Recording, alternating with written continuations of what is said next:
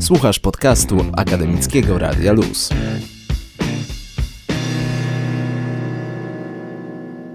David Bowie w swoim utworze z lat 70. pytał retorycznie: Is there life on Mars? Po ponad 40 latach naukowych odkryć nie musimy już zadawać takich retorycznych pytań, bo nie znamy tylko dużo faktów na temat życia na Marsie i warunków tam panujących, ale wręcz szykujemy się do jego kolonizacji. Dzisiaj podskakujemy z radości do nieba, właściwie powinniśmy powiedzieć do Marsa, bo z nami jest gość specjalny, czyli Paweł Piszko, jeden z twórców projektu Twardowski, który w zeszłym tygodniu zdobył drugie miejsce w konkursie Mars Colony Prize na Uniwersytecie Południowej Kalifornii. Dzień dobry, cześć Paweł. Dzień dobry, cześć. Jak tam twój amerykański sen? Wciąż trwa?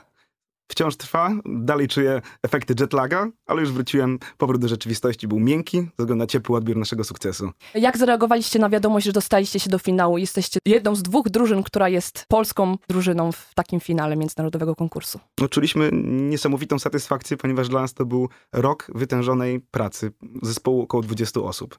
Na czym ten projekt polegał? Może przybliżmy to w ogóle. Projekt Twardowski, jakie miał założenie? Mhm. To był projekt realizowany na konkurs Mars Colony Prize, organizowanego przez Mars Society, który zakładał zrobienia koncepcji samowystarczalnej kolonii marsjańskiej na tysiąc osób. I oprócz kwestii technologicznych, takiego technologicznego proof of concept, mieliśmy też podejść do kwestii socjologicznej, ekonomicznej i gospodarczej. I mieliście jakieś konkretne pomysły, które podbiły serca jurorów? Całą masę. Moim zdaniem bardzo ciekawie wyszedł nasz plan urbanistyczny architektoniczny, ponieważ ze względu na dość ciężkie warunki panujące na Marsie, większość koncepcji kolonii jest zakopywana pod ziemią. My postanowiliśmy, że część naszej kolonii będzie ponad ziemią. Zaproponowaliśmy specjalną ochronę przed promieniowaniem, żeby ludzie, którzy tam mieszkają, nie było zamknięte społeczeństwo, tylko mieli widok na, na Marsa. Wow. A dla ilu ludzi było to przewidziane, tak mniej więcej? Dla tysiąca osób. Koncept zakładał kolonię na tysiąc osób. W perspektywie przyszłości da się tam żyć taką grupą? Próbowaliśmy to udowodnić tym projektem. Oczywiście loty na Marsa są bardzo odległą wizją przyszłości, aczkolwiek korzystaliśmy z technologii, która jest w tym momencie dostępna albo już wdrażana. Zajęliście drugie miejsce, czyli prawie, prawie najlepsi. Kto was wyprzedził? wyprzedził nas zespół doktorów z Massachusetts Institute of Technology, czyli popularnego MIT, więc nie mamy się wstydzić e, drugiego miejsca. A jakie inne drużyny były jeszcze tam poza naszymi polskimi i MIT? Był amerykańsko-rosyjski konglomerat. Z tego co pamiętam, był też zespół ze Szwajcarii i bardzo dużo Amerykanów. I wy działacie w ramach projektu Scorpio także. Tak, między innymi. Tak, część I zespołu. projekt Scorpio ma tam swój wkład. Tak, myślę, że jakoś ponad połowa składu był to projekt Scorpio, druga połowa to był Space is More, koło naukowe MOS. Kiedy zaczęły się przygotowania do tego konkursu tak naprawdę? Ponad rok temu. Jak tylko został konkurs ogłoszony, zaczęliśmy już wytężone prace, zbieraliśmy zespół, zaczęliśmy robić research, przygotowywać proposal, bo warunkiem eliminacji tego konkursu było przygotowanie raportu na tylko 20 stron. I jak ci specjaliści wam pomagali? Jacy specjaliści znaleźli się w waszym gronie tak naprawdę? U nas każda osoba była odpowiedzialna za konkretną część. Mieliśmy w zespole architektów, urbanistów, chemików, fizyków, biotechnologów, a nawet i socjologa.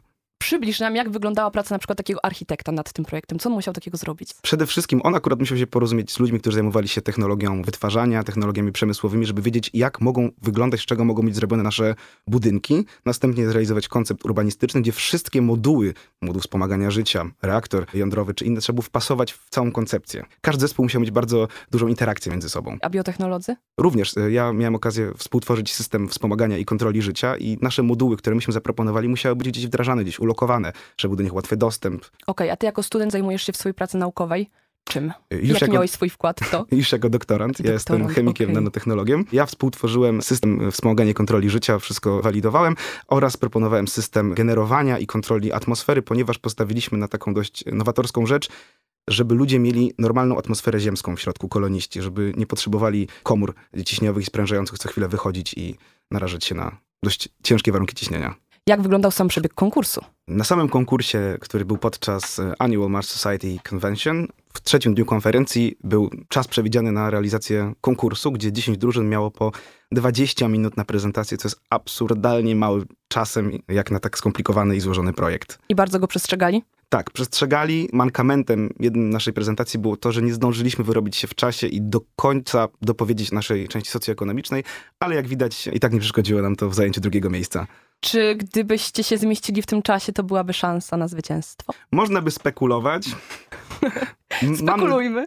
myślę, że tak. W waszej drużynie było ile osób dokładnie? Około 20. 20. I wszystkie te 20 osób były wtedy podczas tej mm, Nie, na wyjeździe, na wyjeździe w Stanach okay. było 14 osób. A prezentowało się bezpośrednio ile? Prezentowały się cztery osoby. Postawiliśmy na formę, żeby kompetentne osoby opowiadały o swoich częściach, żeby nie wprowadzić zbyt dużego chaosu, aczkolwiek po skończeniu prezentacji na sesję pytań i odpowiedzi zaprosiliśmy cały zespół na scenę. Czyli 20 minut było tylko dla was, a potem był przewidziany czas pytań od publiczności, tak? Tak, tak. I jak on długi był?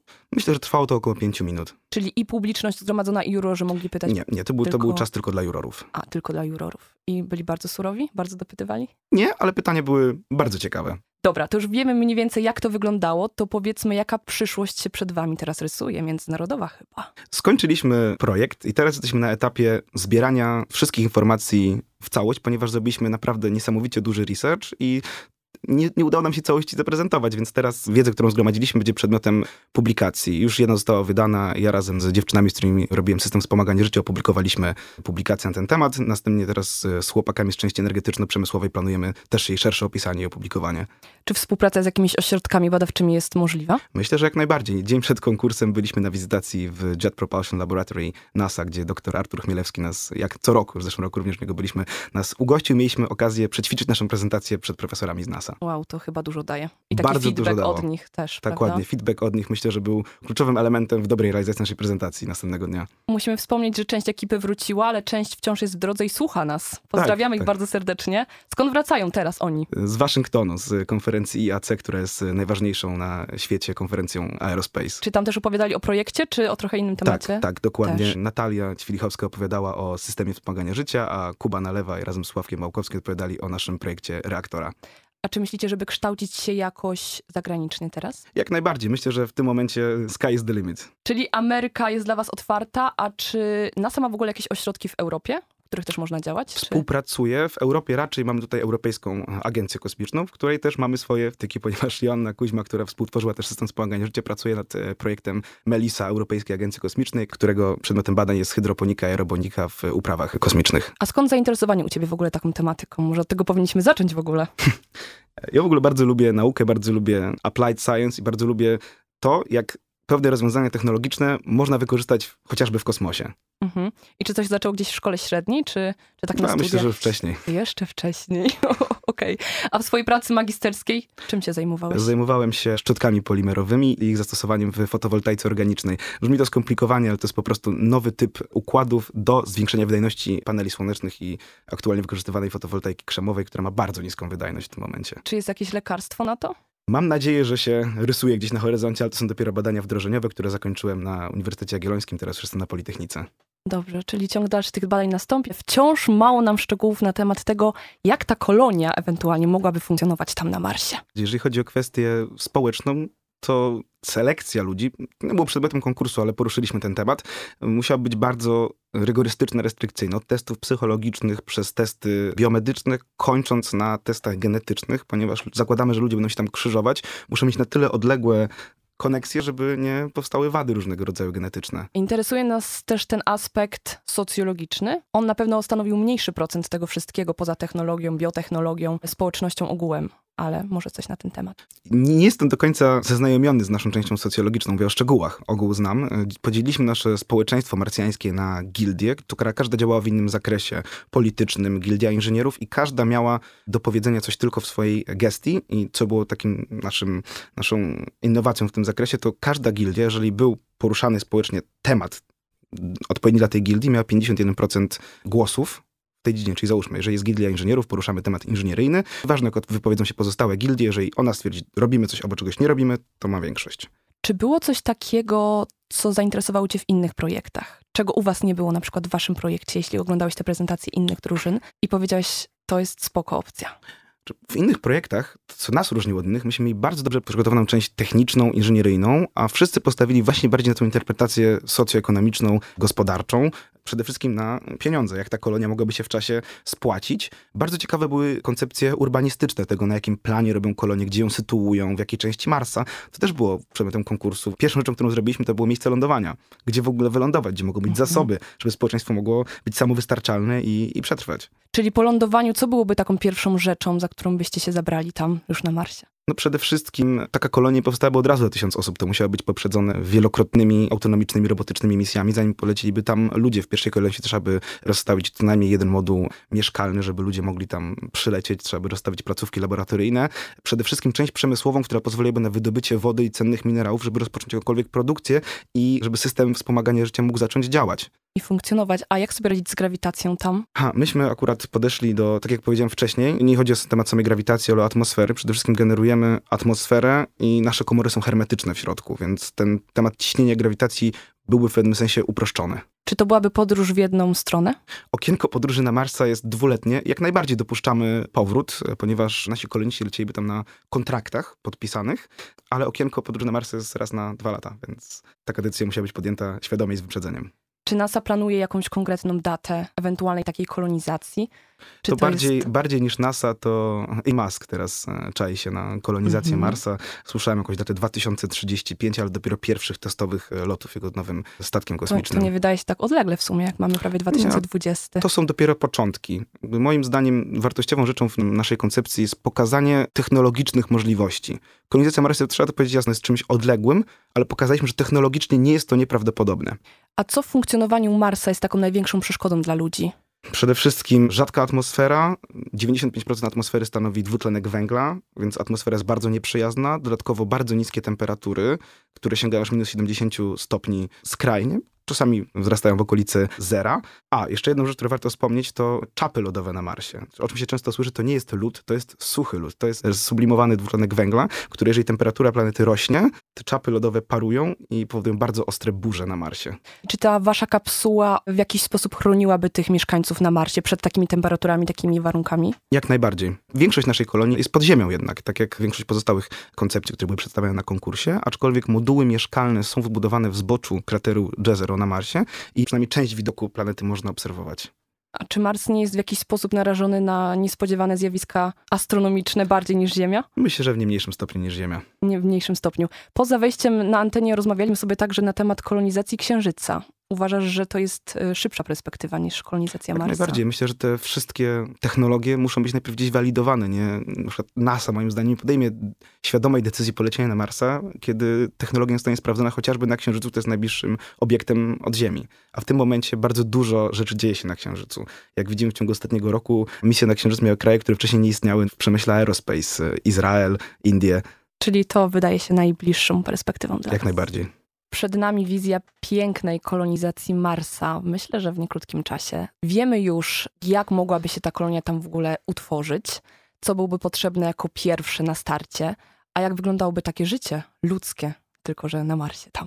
Tak jak już mówiłem, naszymi systemami, naszymi obiektami do życia są tak zwane biomy, czyli to w cudzysłowie marsjańskie mieszkania, których fasada właśnie jest usytuowana w kraterze Jezero. Nie jest to też proste, ponieważ widok będzie troszeczkę za mgłą, ponieważ w tej naszej fasadzie są zbiorniki z farmami hydro i aeroponicznymi, ponieważ woda ekranuje promieniowanie jonizujące na Marsie, które jest bardzo dużym problemem. Człowiek narażony na nawet niewielką dawkę takiego promieniowania to jest tak naprawdę pewna śmierć. A taki system energetyczny, na przykład, przemysłowy? Tak, tak, tutaj właśnie Jakub Nalewaj ze Sławkiem Małkowskim zrobili projekt reaktora opracowany przez Amerykanów w latach 60. To jest e, LFTR, to jest reaktor nuklearny, który pozwala na naprawdę wysokie wydajności energetyczne, ponieważ przeniesienie energii odbywa się przez turbiny z e, nadkrytycznym dwutlenkiem węgla. To jest reaktor typu stopionych soli no, takie techniczne szczegóły. Bardzo, w każdym razie bardzo technologiczne. Ale... To, jest, to, jest, to jest główny system zasilania oprócz paneli słonecznych i innych reaktorów. A sklepy i galerie handlowe? Jak najbardziej, jak najbardziej. Wszystko tam będzie dostępne. Nasz system przemysłowy pozwala na adaptowanie się do i produkcję dóbr, które są aktualnie potrzebne. Wszystko będzie dostępne w zależności od, od potrzeby, od popytu kolonistów. Ta kolonia jest szacowana na wielkość mniej więcej tysiąca osób, a co w przypadku, gdyby tym ludziom się tam rzeczywiście spodobało i zaczęłoby ich przybywać w zastraszająco dużym tempie?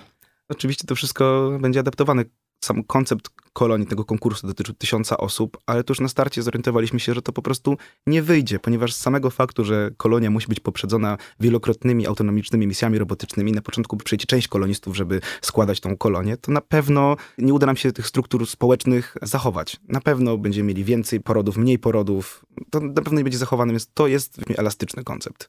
Wspomnieliśmy poprzednio tylko o tym, że trzeba spełnić określone warunki, żeby móc zgłosić się mhm. i wylecieć w ogóle w kosmos. Co konkretnego trzeba spełnić?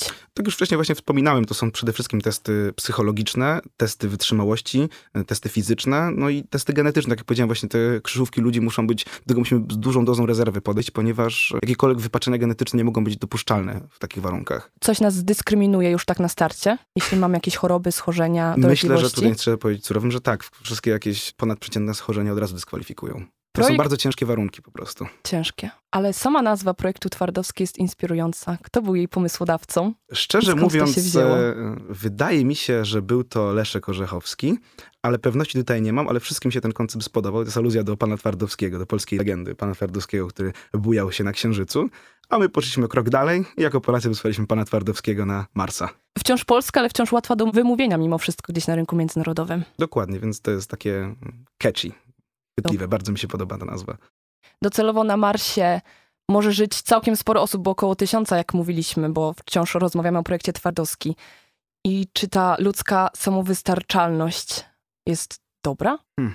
Czy samowystarczalność? Myśmy w projekcie założyć samowystarczalność naszej kolonii. Oczywiście prawda jest taka, że wszystkie założenia na papierze rzadko kiedy się sprawdzają, więc ta kolonia będzie samowystarczalna na tyle, ile się da, aczkolwiek nasze rozwiązania zaproponowane przy okazji na przykład systemu wspomagania i kontroli życia zakładają zamknięty obieg materii. Przed wielofazowe toalety, które oddzielają odpadki stałe od ciekłych, zamknięty obieg biomasy, wszystko zdegradowane, farmy hydro i aeroponiczne aquaponika jest czymś, o czym warto wspomnieć, czyli to jest symultaniczna hodowla roślin bezglebowa, tylko w wodzie, przy jednoczesnym hodowli ryb ryby plus algi i organizmy dokomórkowe, aczkolwiek zaproponowaliśmy w projekcie też drukowanie mięsa. Czyli drukarki 3D, które byłyby tam obecne? Jak najbardziej. Drukarek 3D będzie tam cała masa, ponieważ oprócz, tak jak wspomniałem, drukowania mięsa, co teraz na Ziemi jest bardzo takim gorącym tematem, to duża część systemu przemysłowego będzie wspomagana przez właśnie drukarki 3D. Jedną rzeczą, na którą się uparliśmy, bo to jest temat mi i mojemu koledze Dominikowi Liśkiewiczowi bardzo bliski, to jest e, selektywne spiekanie laserowe,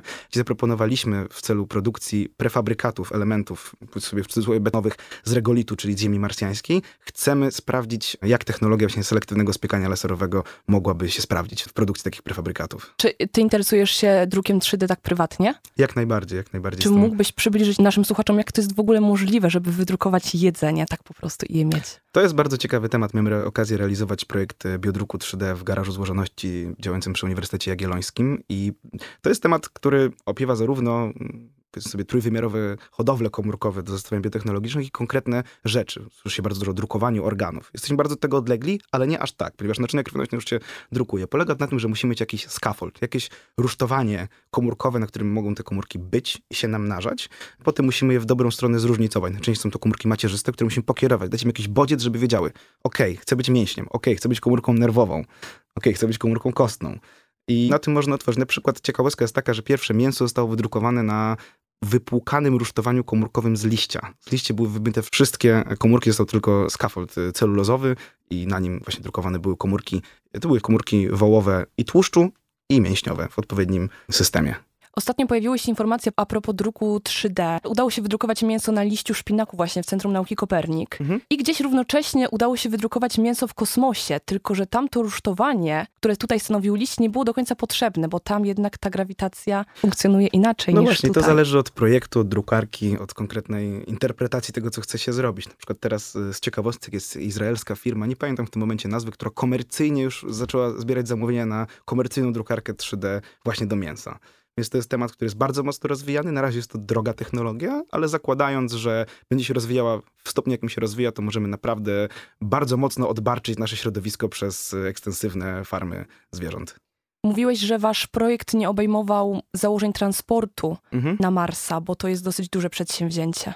To jest bardzo duże przedsięwzięcie. Jeżeli mielibyśmy zakładać transport setek tysięcy ton sprzętu, materiałów, ludzi, zapasów, zasobów, czegokolwiek, to projekt na starcie mógłby zostać skreślony.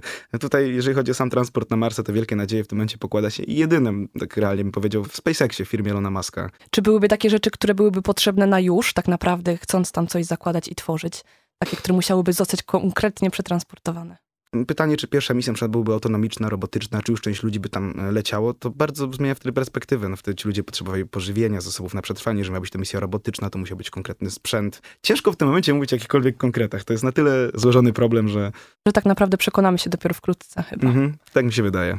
Wizualizacje, które stworzyliście są absolutnie fenomenalne. Uchyliłam rąbka tajemnicy na temat wizualizacji projektu Twardowski, bo to nie jest tylko obszerny raport i koncept, ale też coś więcej. Pawle, opowiedz nam o tym. Tak, jest też ważna, istotna bardzo kwestia estetyczna i tutaj szapoba dla Wojtka Fikusa, który zrobił niesamowite, zapierające dlech w piersiach, moim subiektywnym zdaniem, wizualizacje, które są do sprawdzenia na naszych mediach społecznościowych, zarówno projektu Scorpio, Space is More, czy właśnie projektu Twardowski. Jest tam parę smaczków, o których nie pisaliśmy jeszcze, ponieważ na tych wizualizacjach są modele nas, członków zespołu. Mm, była taka kosmiczna sesja zdjęciowa robiona i fizycznie ludzie, którzy tam są, to jesteśmy my. A kolejnym smaczkiem jest to, że na wizualizacji biomu, jak ktoś się dobrze przypatrzy, znajduje się model łazika Scorpio. Czyli wszystko jest takie pełne zależności. Czy mogliście to wyświetlić gdzieś w trakcie waszej prezentacji tam? Tak, wszystkie wizualizacje, które zrobiliśmy, znalazły się na naszej prezentacji, ponieważ, tak jak mówię, no, suche fakty techniczne, socjologia to jest jedno, ale też prezentacją trzeba kupić publiczność, trzeba zaprezentować w sposób smaczny i Wspomnieliśmy ciekawy. tylko na początku naszej rozmowy o tych pytaniach, a możesz nam powiedzieć, co najbardziej interesowało jurorów w aspekcie takim e, bezpośrednim? Dostaliśmy jedno pytanie, dość kontrowersyjne, o co się dzieje ze zwłokami, ze zmarłymi. Myśmy mieli na to pytanie przygotowaną odpowiedź, to jest dość brutalne, ale poza mm, ostatnim pożegnaniem te zwłoki są po prostu kompostowane i biorą udział w dalszym biegu biomasy w kolonii. Jako materia organiczna po prostu. Tak. E, cała reszta pytań dotyczyła socjologii, części ekonomicznej i finansowej. Wiemy, że jest o was coraz głośniej teraz w różnych mediach. Czy jesteście gotowi na to, co was czeka tak naprawdę tutaj w Polsce? I tu się, tu się kłania jednak duża ilość osób w zespole, ponieważ zawsze ktoś będzie mógł gdzieś pójść. Ale zainteresowanie medialne przerosło nasze mm, oczekiwania. Nie oczekiwaliśmy mm, niczego, ale wszyscy się do nas drzwiami i oknami dobijają. Czy Politechnika Wrocławska dała wam dobrą bazę do tego, żeby się rozwijać w tym projekcie? Jak najbardziej, jak najbardziej. To serdeczne podziękowania dla władz Politechniki za wsparcie naszego projektu. Serdecznie zapraszamy do śledzenia tak naprawdę i fanpage'a Space is More i projektu Scorpio. Myślę, że jeśli będziecie się chcieli w przyszłości przyłączyć, czy poszukać nieco więcej informacji na ten temat, to wszystko znajdziecie tam na bieżąco. Zapraszamy do kontaktu. Zapraszamy do kontaktu. Zapraszamy do śledzenia dalszych informacji na temat naszych członków z drużyny zwycięskiej w różnych mediach, nie tylko w Akademickim Radiu, chociaż cieszymy się, że jesteście u nas jako pierwsi chyba w sumie po powrocie. To bardzo dziękujemy za zaproszenie. My się cieszymy, że jesteście razem z nami. Czekamy, aż pozostała część drużyny też wróci i będzie tutaj mogła się do nas dołączyć. Dziękujemy wam bardzo za dziś, gratulujemy. Jesteśmy dumni z tego, że taka ekipa jest u nas na Politechnice, że tak dobrze reklamujecie i naszą Politechnikę i Polskę w ogóle w świecie. Akademickie Radio Luz. Dzięki za słuchanie. Sprawdź więcej rozmów i podcastów na 916.fm. Do usłyszenia.